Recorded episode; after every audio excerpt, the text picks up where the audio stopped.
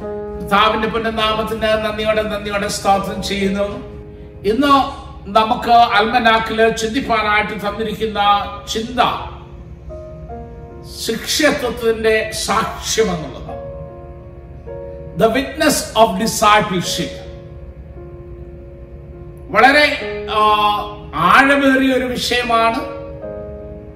എന്നാൽ വളരെ നമുക്കൊക്കെ ലളിതമായിട്ട് അറിയാവുന്ന ഒരു വിഷയമാണ് യേശു കർത്താവ് ജീവിതത്തിന്റെ വിവിധ തുറകളിൽ നിന്നോ പന്ത്രണ്ട് പേരെ വിളിച്ചോ വേർതിരിച്ചോ തന്റെ ശിഷ്യന്മാരാക്കുന്നതും അവരപ്പസ്തലന്മാരാ എന്നറിയപ്പെടുന്നതും ഒക്കെ വേദപുസ്തകത്തിൽ നമ്മൾ വായിക്കുന്നു.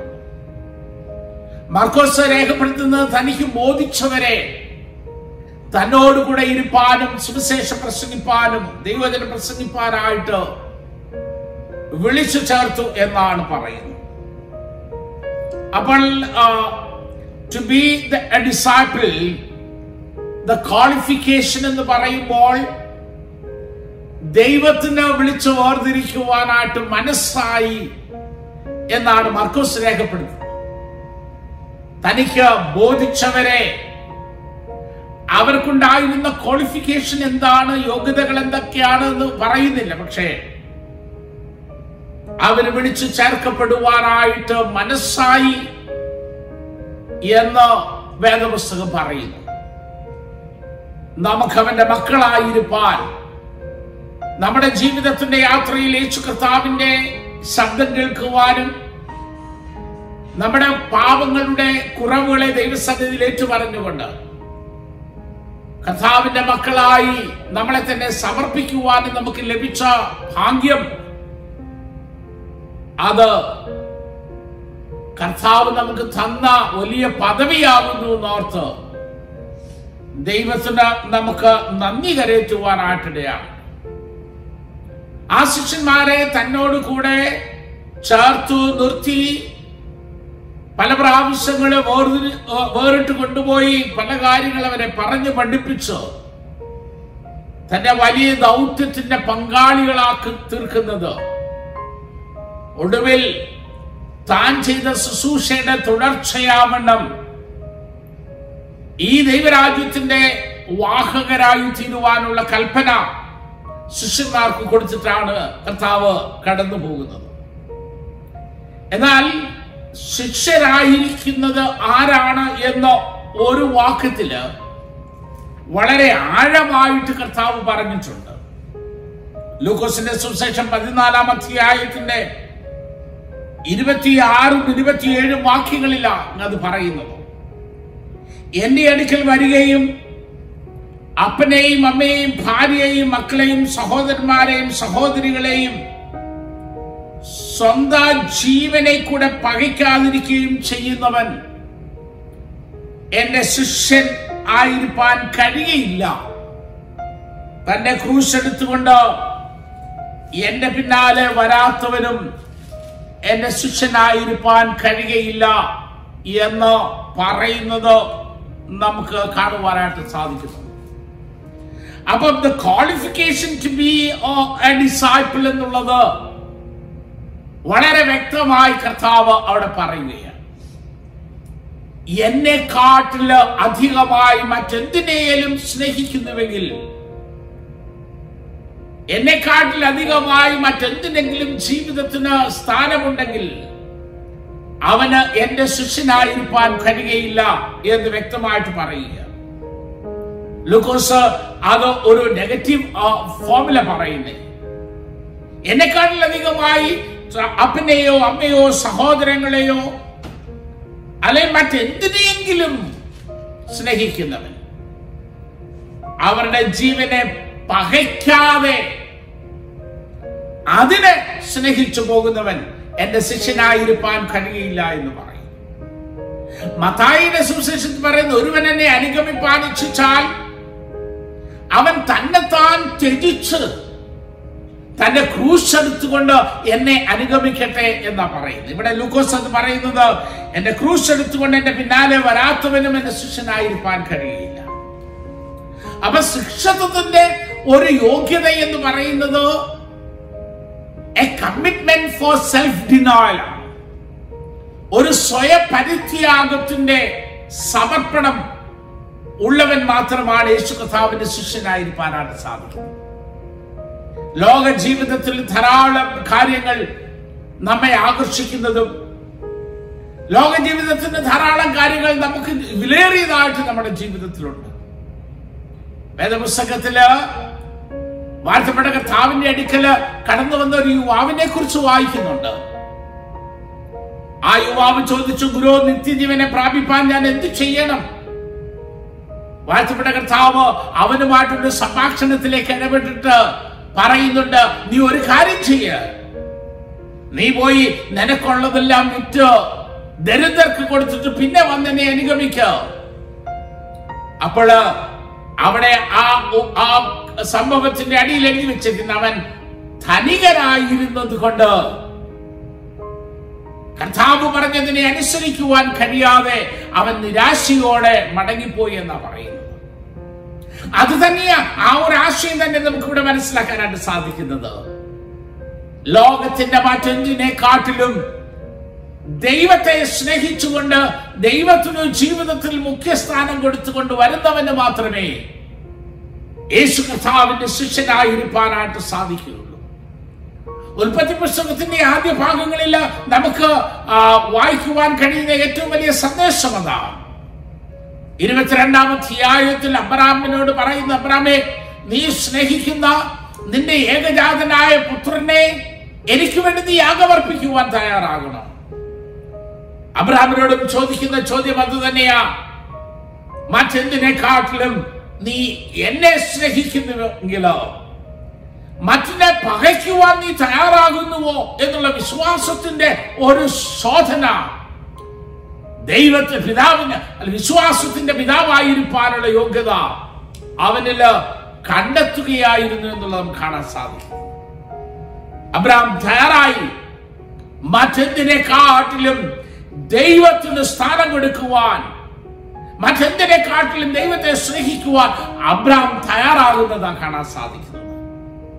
അപ്പോൾ ശിഷ്യൻ ആരാണ് എന്ന് ചോദിച്ചാൽ ലോകത്തിൽ മറ്റെന്തിനെക്കാട്ടിലും ഗുരുവിനെ സ്നേഹിക്കുന്നവനും ഗുരുവിന് തന്റെ ജീവിതത്തിൽ മുഖ്യ സ്ഥാനം കൊടുത്തുകൊണ്ട് വരുന്നവനും ആകുന്നു എന്ന് കാണാൻ സാധിക്കും മാത്രമല്ല he is not only uh, ready to renounce but he ready he is ready to carry the cross which he may have to bear in following the Lord Jesus Christ. കർത്താവിന്റെ പാത എന്ന് പറയുന്നത് സുഗമമായ ഒരു പാതയല്ല വിശ്വാസത്തിന്റെ പാത ഒരിക്കലും സുഗമമായ ഒരു പാതയല്ല യേശു കർത്താവിന്റെ ശിക്ഷത്വത്തിന്റെ പാത ഒരിക്കലും സുഗമമായിട്ടുള്ളതെന്നല്ല. ഇവിടെ കർത്താവിനെ പിൻപറ്റുന്നതിൽ ഒരു കുരിശു വഹിപ്പാറായിട്ടുണ്ട് എന്നുള്ളത്.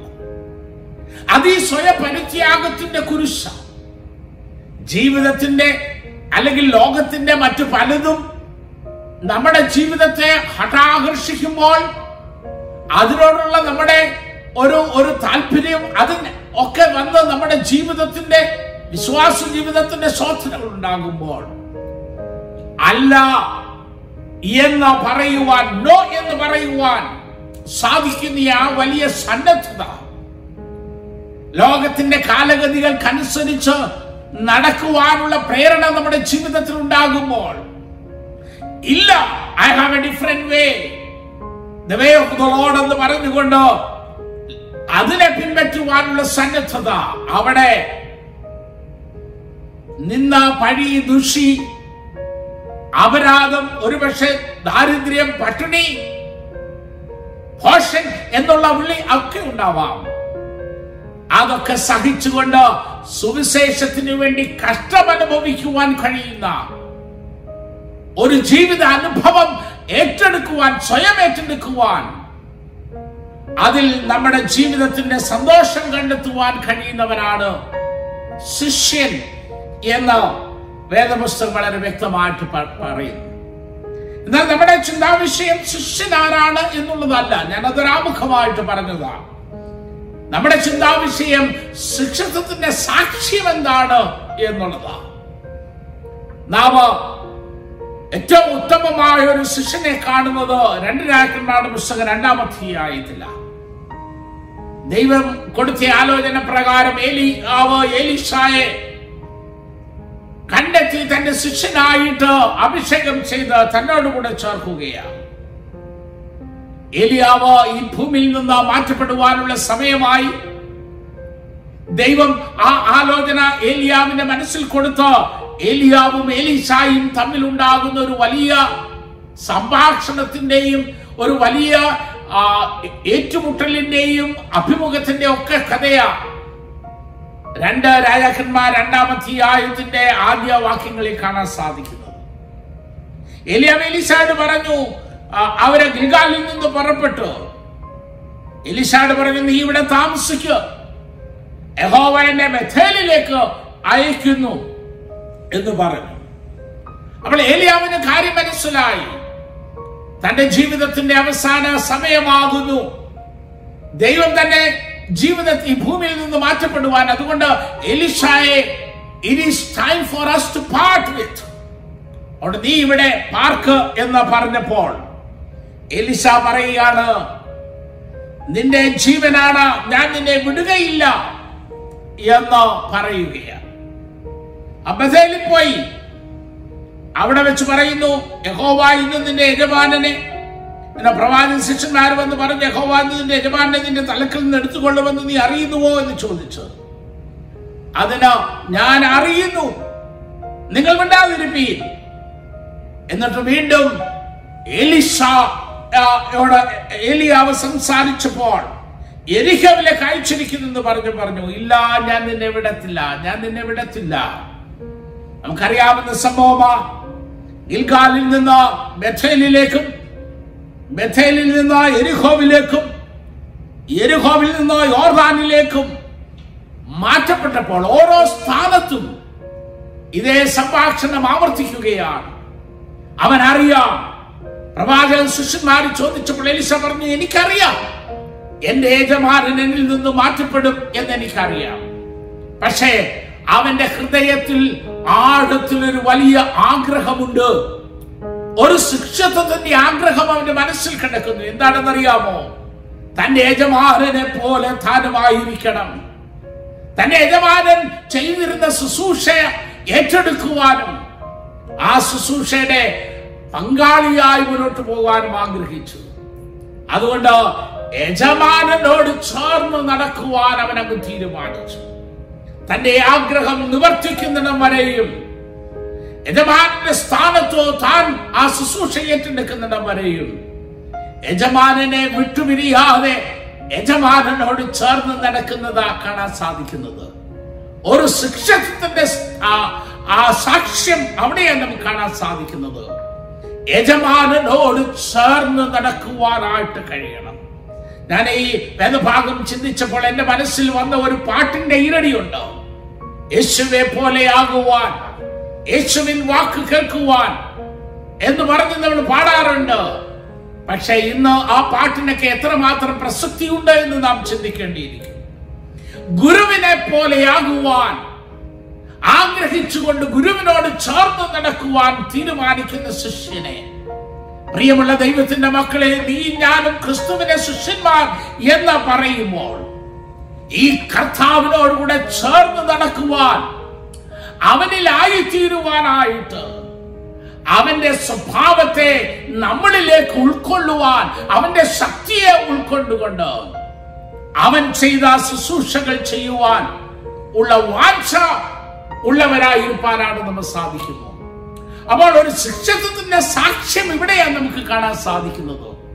A great be like master ഒരു യജമാനെ പോലെ ആയിത്തീരുവാനുള്ള വലിയ ആഗ്രഹം അവനുണ്ടാകിയാണ് അവസാനം ഏലിഷായോട് എലിഷ ഏലിയാവ് എലിഷായോട് ചോദിക്കുകയാണ് ഞാൻ നിങ്ങൾ നിന്ന് എടുത്തു കൊള്ളപ്പെടും മുമ്പേ ഞാൻ നിനക്ക് എന്താണ് ചെയ്തു തരേണ്ടുന്നത്? എന്നെ മറുപടി പറഞ്ഞു അങ്ങയുടെ ആത്മാവ് അതിന് എലിസ നിന്റെ ആത്മാവിന്റെ ഇരട്ടി പങ്ക് എന്റെ പേര് വരുമാറാകട്ടെ അവർ ഒറ്റ ആഗ്രഹമേ ഉള്ളൂ. യജമാനനെ I been walking close with you. I've been watching what you've been doing. And I've been learning from you. അതുകൊണ്ട് ഈ ഒരു അവസരത്തിൽ എനിക്കൊരു ആഗ്രഹമുണ്ട്. I need the double portion of your spirit the spirit that is in you നിന്നിലുള്ള ആത്മാവിന്റെ ഇരട്ടി പങ്കോ എനിക്ക് വേണം. എന്തിനു വേണ്ടിയാ? കാര്യം സാധ്യം സാധിക്കാനാണോ? എന്തിനു വേണ്ടിയാ? താഴോട്ട് നമ്മൾ വായിക്കുമ്പോൾ അത് മനസ്സിലാക്കാനായിട്ട് സാധിക്കുന്നുണ്ട് അവിടെ നമ്മൾ സൂക്ഷ്മമായിട്ട് പഠിക്കണം. എലിയാവ് പറയുന്ന മറുപടി അയ്യോ അത് വലിയ പ്രയാസമുള്ള സംഗതിയാ. എന്നാൽ ഒരു കാര്യം നീ ചോദിച്ചത് വളരെ പ്രയാസമുള്ളതാ. പക്ഷേ നിങ്ങൾ നിന്ന് ഞാൻ എടുത്തു കൊള്ളപ്പെടുമ്പോൾ നീ എന്നെ കാണുന്നുവെങ്കിൽ നിനക്ക് അങ്ങനെ ഉണ്ടാകും അല്ലെങ്കിൽ ഉണ്ടാകയില്ല എന്ന് പറയുകയാണ്. വളരെ വളരെ കുഴപ്പിക്കുന്ന ഒരു സംഗതിയാണ്. ഒറ്റ കാര്യം. നിങ്ങൾ നിന്ന് ഞാൻ എടുക്കപ്പെടുന്ന ഒരു സമയം വരുന്നുണ്ട്. എപ്പോഴാ? ആർക്കറിയാം? നാളെ വൈകിട്ട് ഏഴര എന്ന് പറഞ്ഞാൽ ഏഴ് ഇരുപത്തെട്ടാകുമ്പോൾ വന്നിരുന്നാൽ മതി. പക്ഷെ ഇത് എപ്പോഴാ സംഭവിക്കുന്നത് എന്നറിയത്തില്ല. ഞാൻ നിങ്ങൾ നിന്ന് എടുക്കപ്പെടുമ്പോൾ അത് നിനക്ക് കാണുവാൻ കഴിഞ്ഞാൽ എന്നിലെ ആത്മാവിന്റെ ഇരട്ടി പങ്കോ നിനക്ക് കിട്ടും. ഇല്ലെങ്കിൽ അത് നിനക്ക് കിട്ടുകയില്ല. പ്രിയമുള്ളവരെ ഒന്ന് ചിന്തിച്ചു നോക്കിയേ എലിശായുടെ മനോഭാവം. എലിശ വിചാരിച്ചു കാണുമോ? അയ്യോ ഇത് വലിയ പ്രയാസമുള്ള സംഗതിയാ. എപ്പോഴാ യജമാൻ എടുക്കപ്പെടുന്നെന്ന് ആർക്കറിയാം? എന്റെ കണ്ണ് നടഞ്ഞു പോയാലോ? ഞാനത് ക്ഷീണിച്ചൊന്ന് മയങ്ങിപ്പോയാലോ? അല്ലെങ്കിൽ എന്തെങ്കിലും കാര്യങ്ങൾക്ക് വേണ്ടി അങ്ങോട്ടൊന്ന് മാറുന്ന സമയമാ ആയാലോ? അതുകൊണ്ട് ഇത് പ്രയാസമുള്ള സംഗതിയാ നടക്കത്തില്ല. എന്നല്ല മറിച്ച് അതിനു വേണ്ടി എലിസ അധ്വാനിക്കുക അതിനുവേണ്ടി ശ്രമിക്കുക ഞാൻ വിചാരിക്കുന്നത് ഇമ വെട്ടാതെ ഒന്ന് കണ്ടടഞ്ഞു പോയാൽ ആ സമയം കൊണ്ട് സംഭവിക്കുന്നത് മാത്രമാണ്. തനിക്ക് കാണാതെ കാണാൻ പറ്റാതെ പോയാലോ? തന്റെ ജീവിതത്തിന്റെ ആഗ്രഹം സാധിക്കില്ല. അതുകൊണ്ട് യജമാനൻ എടുക്കപ്പെടുന്നത് വളരെ സൂക്ഷ്മതയോടുകൂടെ വീക്ഷിച്ചുകൊണ്ട് ഇമ്മ വെട്ടാതെ എന്റെ മനസ്സിൽ ഇങ്ങനെ വരികയാ. സ്വർഗസ്ഥനായ ദൈവത്തോട് അവന്റെ ഹൃദയം ഇടിച്ചുകൊണ്ട് പിടിച്ചുകൊണ്ട് പ്രാർത്ഥിക്കുന്നുണ്ടാവാം. യജമാനനെ ദൈവമേ എനിക്കതിനുള്ള ഭാഗ്യം തരണേ. ഈ എന്റെ യജമാനന്റെ ഇരട്ടി പങ്ക് ലഭിപ്പാൻ തക്കവണ്ണം എനിക്ക് ഭാഗ്യം തരണേ എന്ന് പ്രാർത്ഥിച്ചുകൊണ്ട് കാത്തിരുന്ന് കാണും. എന്തായാലും നമ്മൾ വായിക്കുന്നത് അത് അപ്രകാരം തന്നെ സംഭവിച്ചു എന്നാണ്. അവന്റെ മേൽ ഏലിയാവിന്റെ പുതപ്പ്. അവന്റെ മേൽ വീണു. അവരങ്ങനെ സംസാരിച്ച് നടക്കുമ്പോൾ അഗ്നിര അക്ഷരങ്ങളും വന്നവരെ തമ്മിൽ വേർപിരിച്ചു. അങ്ങനെ ഏലിയാവ് ചുഴലിക്കാട്ടിൽ സ്വർഗത്തിലേക്ക് കയറി. ഏലിഷാദ് കണ്ടിട്ട് എന്റെ പിതാവേ എന്റെ പിതാവേ ഇസ്രായേലിന്റെ തേരും തേരാളികളും എന്ന് വിളിച്ചു. പിന്നെ അവനെ കണ്ടില്ല. അവൻ ഏലിയാവിൽ നിന്ന് വീണ പുതപ്പെടുത്ത്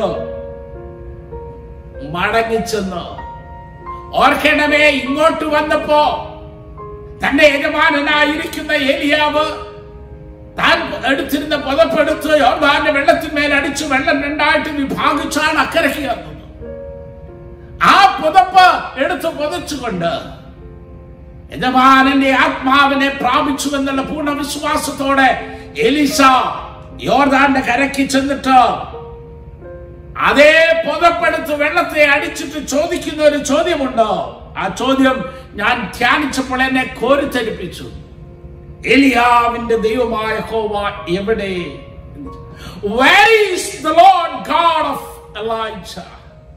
അതേ അധികാരം ആ ശുശ്രൂഷയുടെ അധികാരം ഏറ്റെടുക്കുവാനായിട്ട് എലിശ ധൈര്യത്തോടെ നിൽക്കുകയാണ്.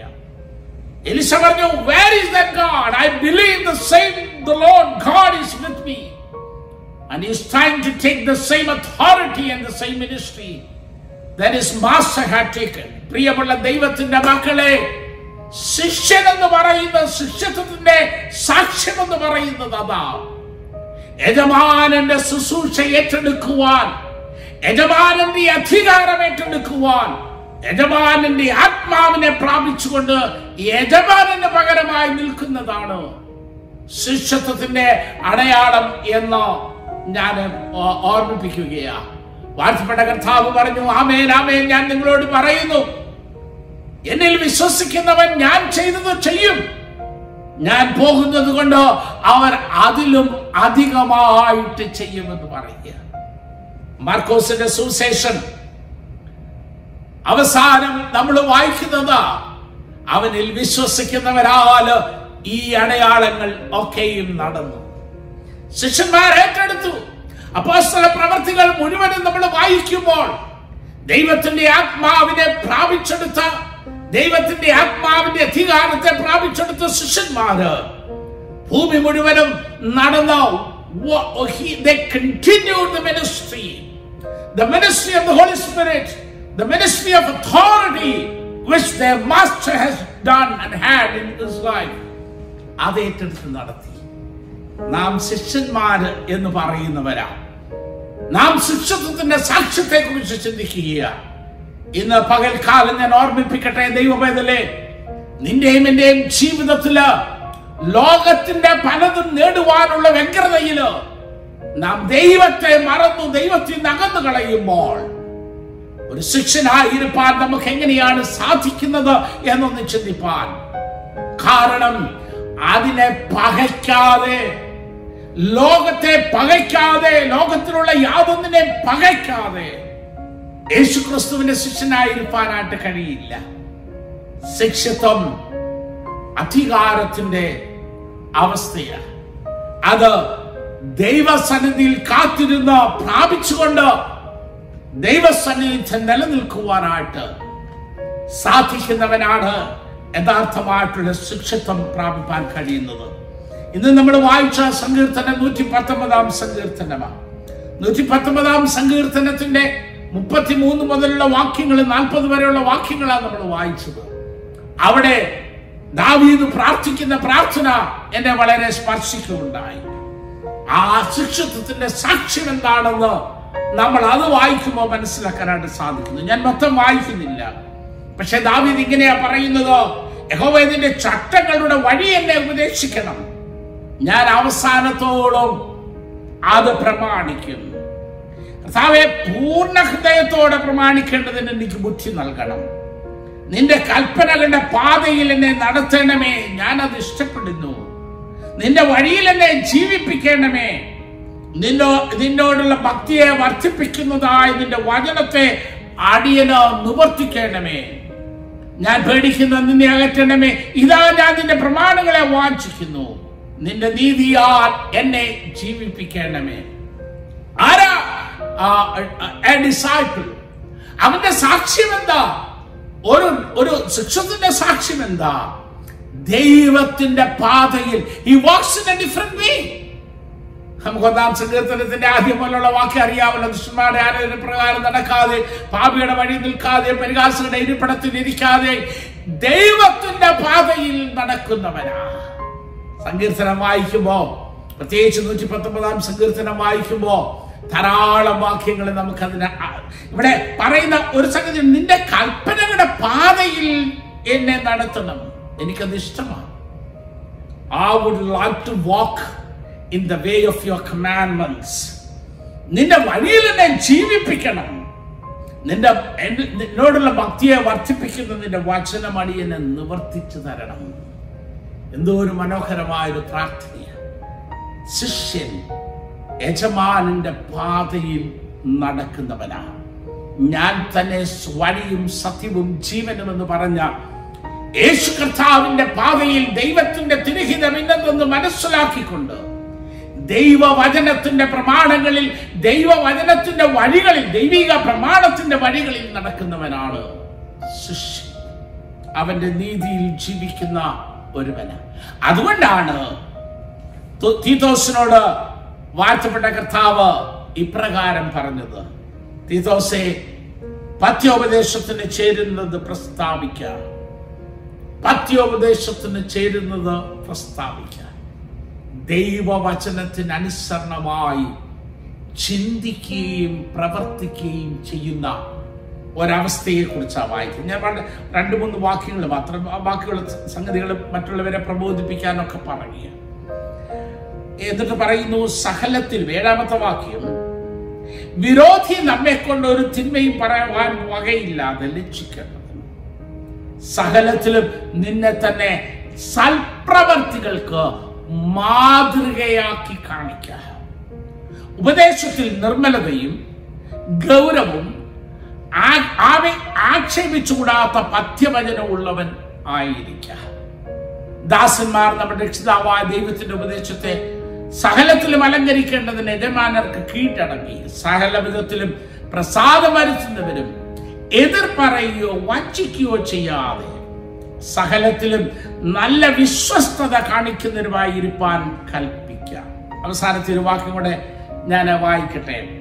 ഇത് പൂർണ ഗൗരവത്തോടെ പ്രസംഗിക്കുകയും പ്രബോധിപ്പിക്കുകയും ശാസിക്കുകയും ചെയ്യുക ആരും നിന്നെ തുച്ഛീകരിക്കുന്നു തീത്തോസിനോട് പറഞ്ഞു കൊടുക്കുന്ന ഉപദേശങ്ങളാണ് how to be a disciple and what is the witness of discipleship തീത്തോസിനോട് പറയുന്ന ഒറ്റ വാക്കിൽ തീത്തോസിന് കൊടുക്കുന്ന ഉപദേശം എന്താണെന്ന് ചോദിച്ചാൽ മാതൃകയുള്ളവനായി നിന്നെ തന്നെ മറ്റുള്ളവരുടെ മുമ്പിൽ ഭക്തിയോപദേശത്തിന്റെ മാതൃകയുള്ളവരായി ജീവിക്കുകയും ഉപദേശിക്കുകയും ചെയ്യുക എന്ന് പറയുന്നത് കാണാനായിട്ട് സാധിക്കുക അതാണ് മറ്റൊരു വലിയ ലക്ഷണമായിട്ട് കാണാൻ സാധിക്കും തീത്തോസൻ നീ പത്യോപദേശത്തിന് വേണം പ്രസ്താവിക്കണം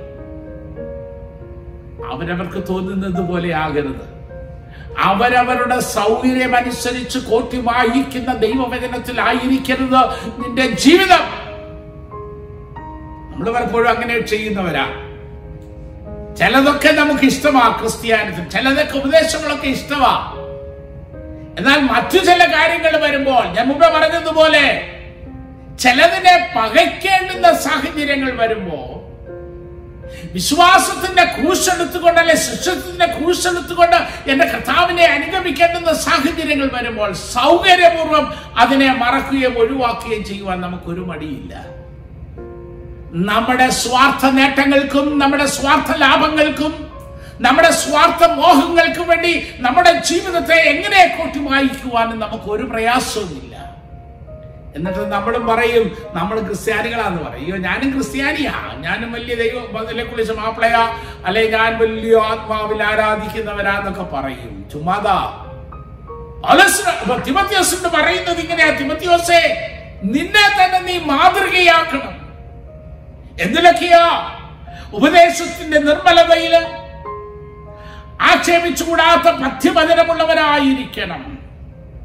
സകല സൽപ്രവൃത്തിയിലും നിന്നെ തന്നെ മാതൃകയുള്ളവരായി തന്നെ The foundation of a Christian disciples is the Word of God, the doctrines of God, the teachings of the Lord Jesus Christ.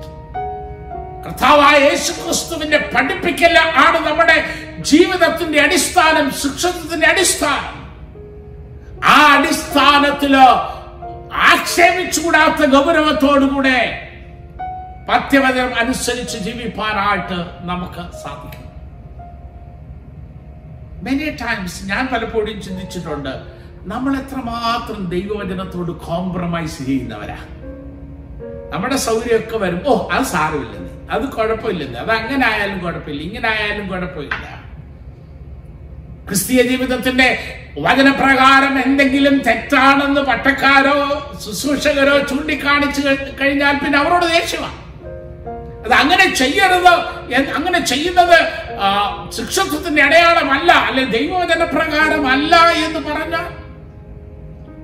പലപ്പോഴും നിലനിൽപ്പിന്റെ പ്രശ്നം. അതുകൊണ്ട് അച്ഛന്മാരും മിണ്ടാതെ ഇരിക്കും എന്തെങ്കിലും മൂന്ന് വർഷം ഇരുന്നിച്ച് പോകണമല്ലോ അല്ല പ്രിയമുള്ളവരെ അല്ല. പൗലോസ് പ്രസ്തോലൻ തീത്യസിനോട് വളരെ വ്യക്തമായിട്ട് പറയുന്നു നിന്റെ ജീവിതത്തിന്റെ നിന്റെ അടിസ്ഥാനം ദൈവത്തിന്റെ പഥ്യവചനമായിരിക്കും വചനം എന്തു പറയുന്നുവോ അതനുസരിച്ചുകൊണ്ട് മുന്നേറുവാൻ നമുക്ക് സാധിക്കും.